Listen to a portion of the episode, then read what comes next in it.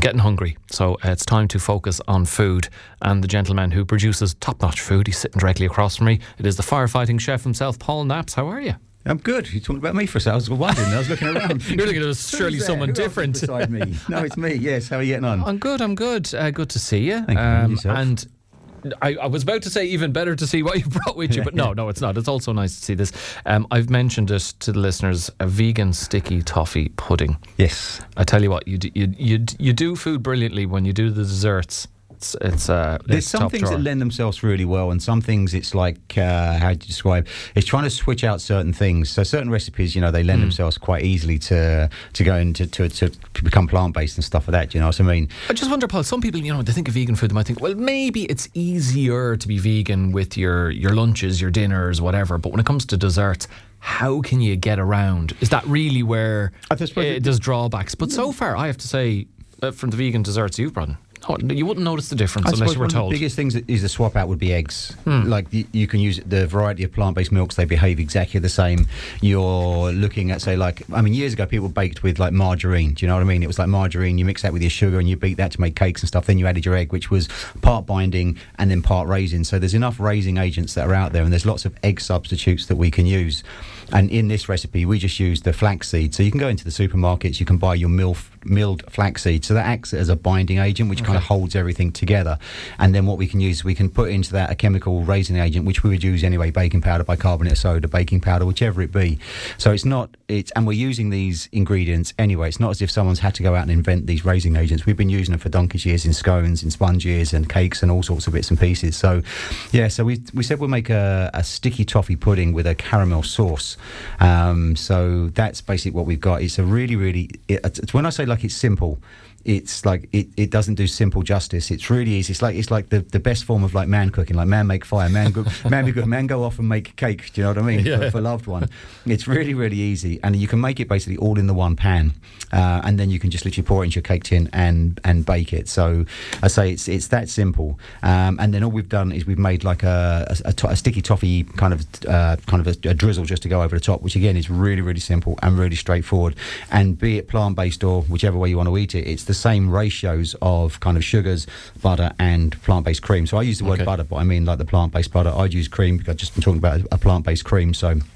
Um, it's the same percentages that you would use normally to kind of create this kind of almost like a cheap caramel sauce that goes over the top of that. So, yeah, that's what we've got here. So, I mean, I suppose if I go through the actual recipe, it's I, I made this a few times.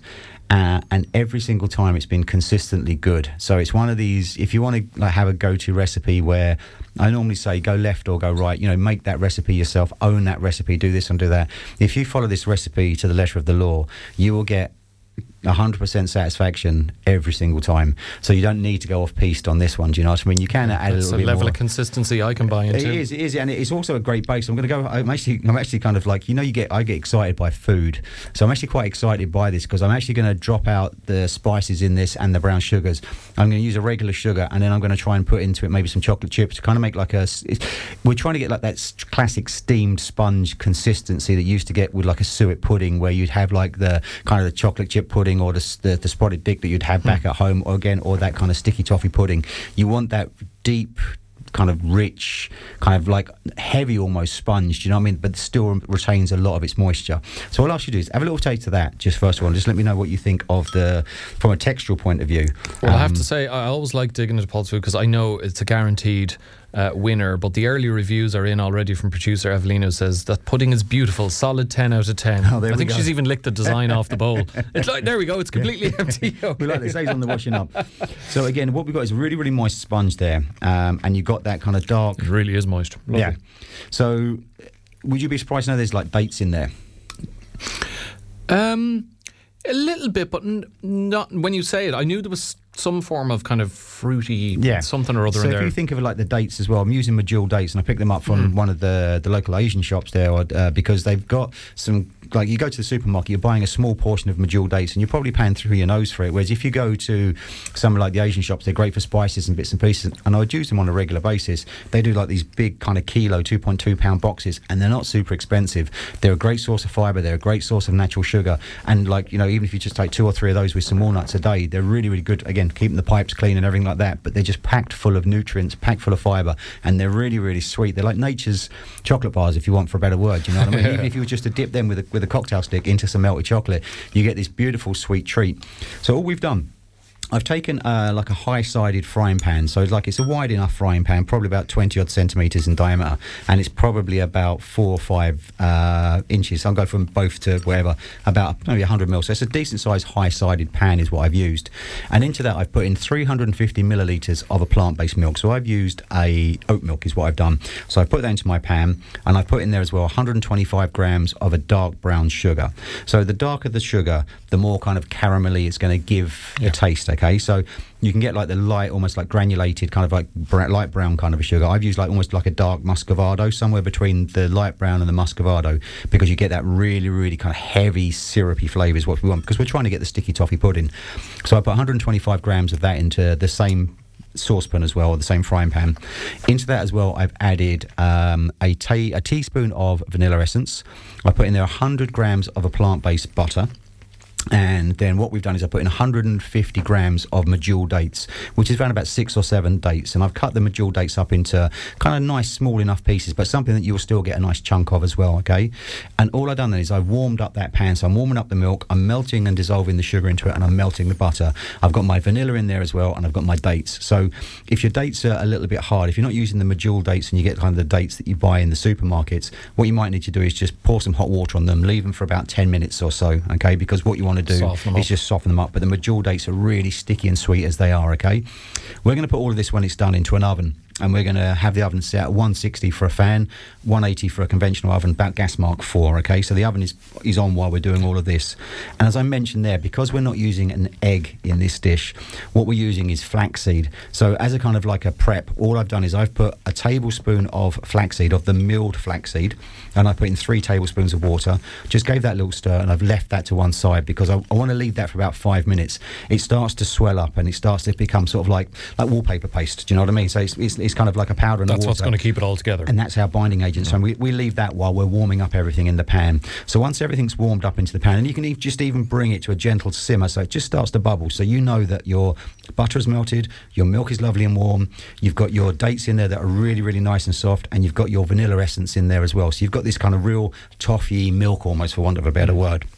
Now, classic cake is always the wet stuff and the dry stuff, okay?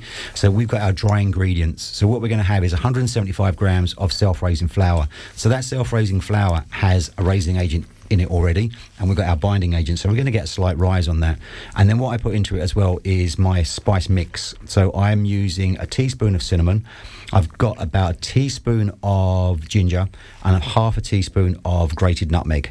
So that's my three kind of spices that go in there. Can I just say, in terms of the spices, I love that I'm getting the taste of the spices, but none of them are overpowering. No, and that's They're all very subtle. Yes, kind of- and I'd say I, I'm a huge cinnamon fan. Yeah. So I'm almost like a, a, a heaped teaspoon of cinnamon. I am a level teaspoon of ginger and a good half a teaspoon of freshly grated nutmeg. So that's kind of the, the that's what I've said on the on the recipe, and all the recipe is going to be up on your socials, and it's on mine as well. So that goes into our flour. So what we've got now is our dry mix.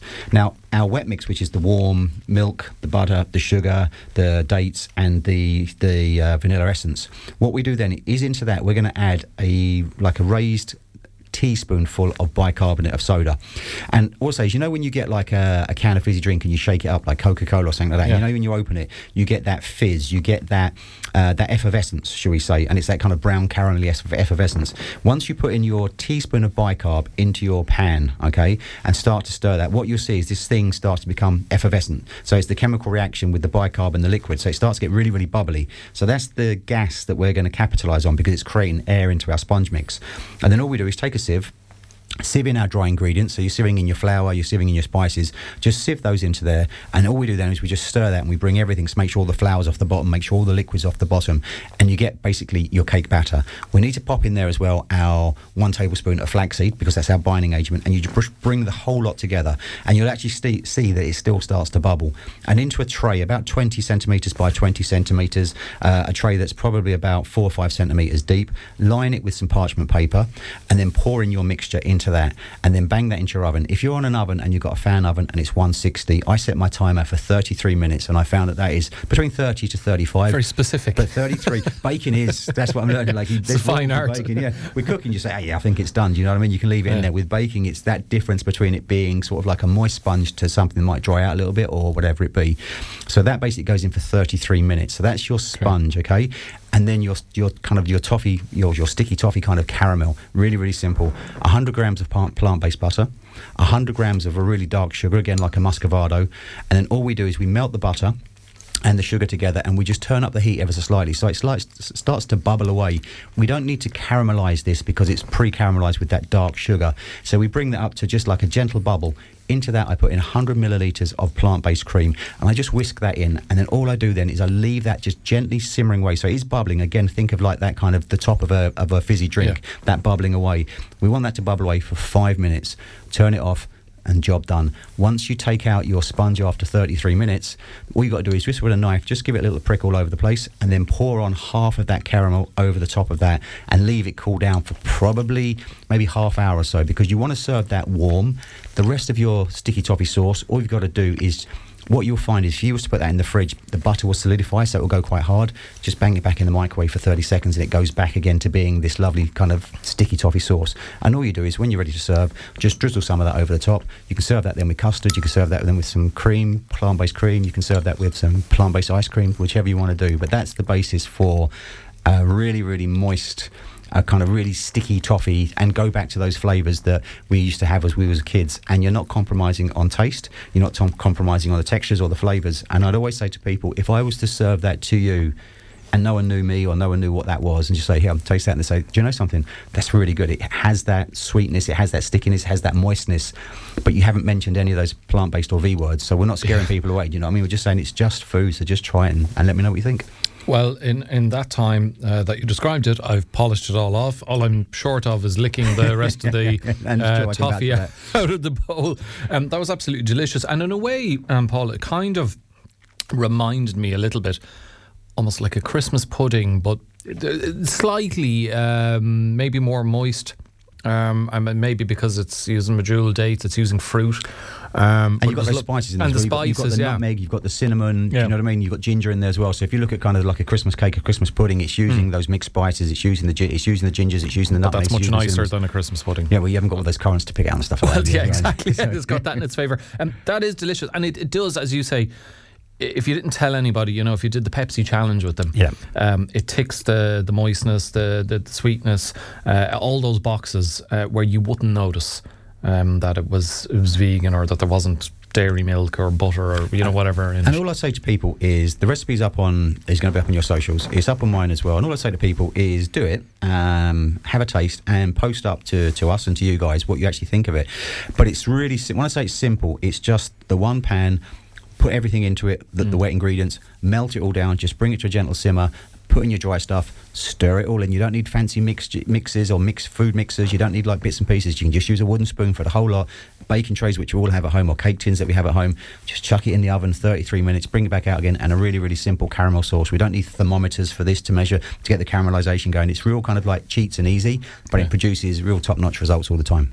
Absolutely lovely, and it's uh, it's uh, sorted out those pre-lunch hunger pangs that I was beginning to feel. So fair play to you for uh, uh for curing that. That is for sure. Uh, yeah, as Paul said, you can check out uh, the recipe and instructions and so on on our socials and his. just check out the firefighting chef, Paul. You've done well again. Thank, Thank you very much. much. Thanks so much for having me. And I eagerly await your return and see what you have for us the next time. Paul, pleasure having you. And thanks very much. Thanks very much.